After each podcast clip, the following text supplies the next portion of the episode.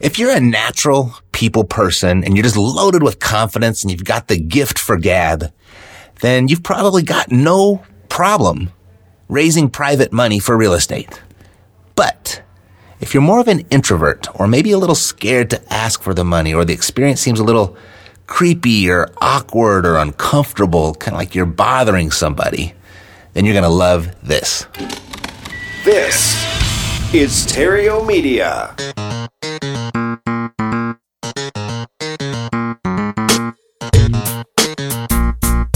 Success in real estate has nothing to do with shiny objects. It has everything to do with mastering the basics. The three pillars of real estate investing attract, convert, exit. Matt Theriault has been helping real estate investors do just that for more than a decade now. If you want to make money in real estate, keep listening. If you want it faster, visit reiace.com. Here's Matt. Hey, Epic Investor, it's Matt Theriault from Epic Real Estate, where we show people how to invest in real estate with an emphasis on retiring early. The first step in doing that is just shifting your mindset, shifting your focus from making piles of cash to creating streams of cash. This is the Epic Real Estate Investing Show. That's what we do here. And if this is your first time here, really glad that you found us. Make yourself at home. And if you like what you hear, make sure that you hit the subscribe button before you go so you can come back. And if this is not your first time here, welcome back. And thank you for sharing this with your friends and family. I love that about you. Alrighty, it's Creative Acquisition April, where the entire month I'm filling your creative financing toolbox for the shifting market. Uh, it's going to increase your deal volume. It's going to increase your cash flow potential. Uh, it's going to require less money to get involved, which means you're going to have less at risk. It's a great hedge against inflation, considering all the stimulus packages that are coming through the system right now. And uh, really, it just gives you options. The more property that you control after all of this, because that's the name of the game is control.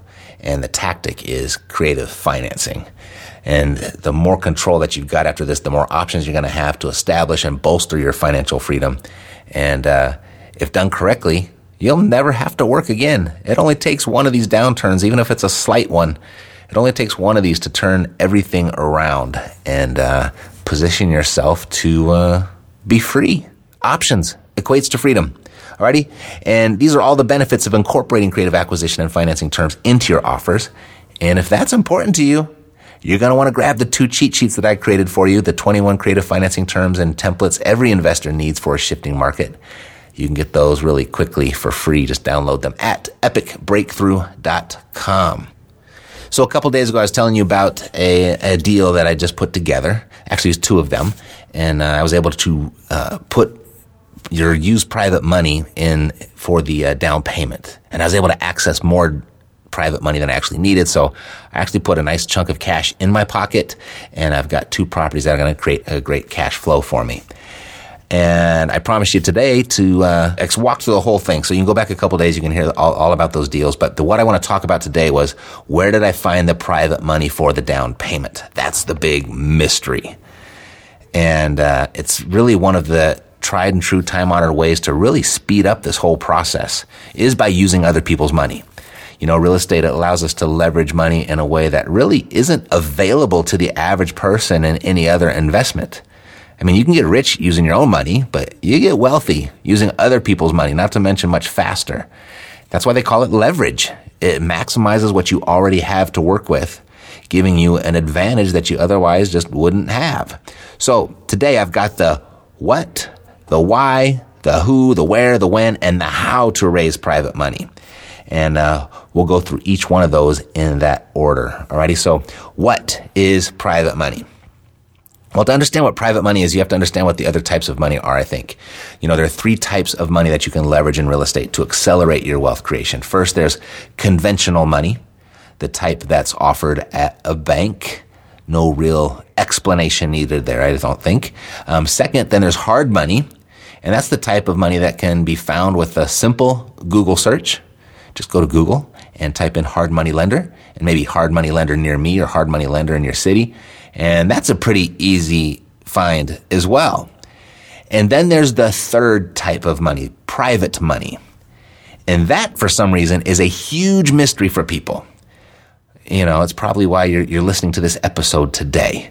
to uh, pull the curtain back on that mystery. And uh, it's a mystery that people find just difficult to figure out because it's not clearly understood that private money is really what we call relationship money. And it's not clearly understood how to access it because what people don't realize is that the relationship has to be in place first. Most people skip over that part, making it the mystery that it is. And uh, so that's private money. It's relationship money. You have to think of it in those terms because that's what private money is. You know, if you find a private money lender with a website or on a Google search, they're not private money lenders anymore. They've made a business out of it and they'd probably more qualify as a hard money lender. But private money, um, that's relationship money. That's your relationships or the relationships of people that you have relationships with. There is a fourth type of money that you can access for real estate, and it's my favorite type, and I'll share that with you a little bit later. You'll really appreciate it. But let's stick with private money for now. That's the subject of today, and it is essential in accelerating your wealth creation. So this is really important. So that's what private money is. It's relationship money. You need the relationship prior to getting access to it. Got it? All right. So why do you want to access it?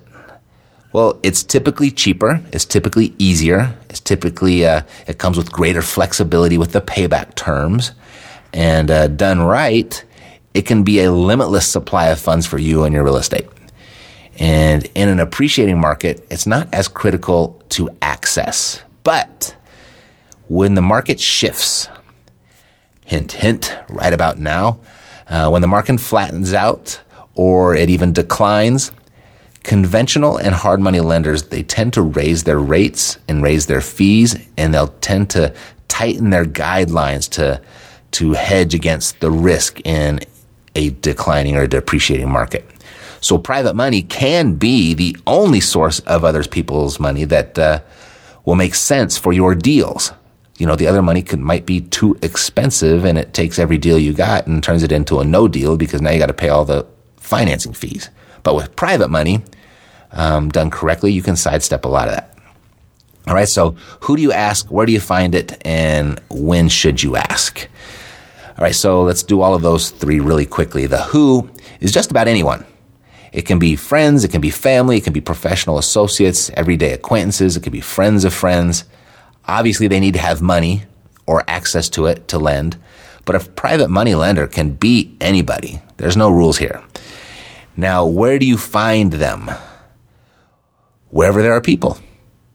Pretty simple. Don't overcomplicate it by looking for those secret locations of where the private money lenders hang out. Um, if there's a group of private money lenders hanging out somewhere, uh, that money is not going to be so private. Those are people that have made it their intent to make a business out of it. And that's not private. That would fall more into the hard money category. Private money can be found at uh, social gatherings like parties or happy hours. Let's see, professional gatherings like Chamber of Commerce meetings, networking events, or industry organizations. Could be people that you see at the gym every day. Could be parents that you meet dropping your kids off at school. The, the locals at your neighborhood coffee shop would qualify. People are everywhere. I know, right? Hello, Captain Obvious. Um, just covering all the bases. So we had to cover the where. Now, when? When do you ask? Because we're talking finances with people, and people act differently around that conversation. And most people are private about their money, so exercise some discretion in this conversation. You know, talking about it in big groups is probably not the best idea. You know, most of the time, I guess there are exceptions, but, but typically one-on-one conversations are best for private money. Now, let's get to the how. How do you get it? Well, starting the conversation was always the most difficult part for me. I mean, it was just, that was the awkward part. That's where I got really uncomfortable. And to a point, I just wouldn't even bring it up. I didn't want to look like, you know, uh, lack of a better word. I've got a word in my mind that I didn't want to look like, but I'm not, I won't say it. I just don't want to look bad, I guess. And, uh, and just another lost opportunity because of my fear of looking bad. Again, and losing opportunities was getting really expensive. So, being the introvert that I am and I am very much so. Uh, I get to shine a little bit, I guess, on the podcast, but I'm in seclusion and I don't have people around and, and I'm just talking to you. And so, but I am an introvert, very much so. And being the introvert that I am, I had to figure out a different way to do it to where I could actually do it because I knew I was leaving money and opportunity on the table by not accessing or asking for private money. So I'm going to give you the five steps that I came up with. These are the five steps that I used to raise my first million dollars of private money and I still follow them to a T today. And I'm using them a lot right now because as we're moving into this shifting market, um, I've got a feeling I'm going to have a need for a whole lot of down payments with my creative financing strategies. So you want to dig your well before you're thirsty. And that's exactly what this entire uh, five step process that I have is based on, is doing just that, digging your well before you're thirsty. Even if you're thirsty, dig the well before you take any water out. Okay? Um, so step one, and this is what really kind of changed everything for me. Ask for permission to discuss. Ask the person, is it okay? You know, this was so simple and obvious and a total game changer for me this could be the one tip that gives you the big breakthrough that you're looking for, actually. I mean, this might, right here might be all that you need to listen to. And it sounds something like this. You know, after normal conversation, the pleasantries, the small talk, the current events are discussed. And at a natural pause in the conversation, it'd be something like, uh, Hey, John, uh, would you mind if I asked you a couple questions about your finances? That's it. John, would you mind if I asked you a couple questions about your finances? I've never received a no to that question. Never. When it's asked in that way. So ask it. It removes all anxiety and gives you a free space to ask the next three key money raising questions. All right? Ask for permission. That's step one. Step two. These are the three money raising questions. And uh, I've been using these for a very, very long time uh, Mr. J Massey. You might know him from his uh, his podcast, Cashflow Diary. We got started together. We got started at the same time in the same office, and we went out to raise private money for a big deal that we had. is, I mean, we'd done we'd wholesaled a bunch of Midwest houses up to that point for thirty, forty thousand bucks, small stuff. And then we found this big project, and we had to go out and raise. I think it was one point six million, one point three or one point six, a long time ago. But uh, this is what we came up with of how we were going to do it. So these are the three questions that enabled us to successfully pull that whole deal off. And it was 100% private money, more than a million bucks. And we had never done anything like that ever before. Okay, so after you got permission, next question, okay, great. So would you be open to a 10% return on your money? That's the question. Would you be open to a 10% return on your money? Use those exact words. And when asked that way, I've never received a no to that question either. Okay. Would you be open to a 10% return on your money? Second question. Okay. So how much would you have available for that type of a return? Use those exact words because when asked that way, I have always gotten a number out of the person. And when they give you a number, make a mental note of it. You're going to need that later. And then the third question is, you know, I'm working on a deal. I don't have it yet, but if I do get it, would it make sense for me to call you about it?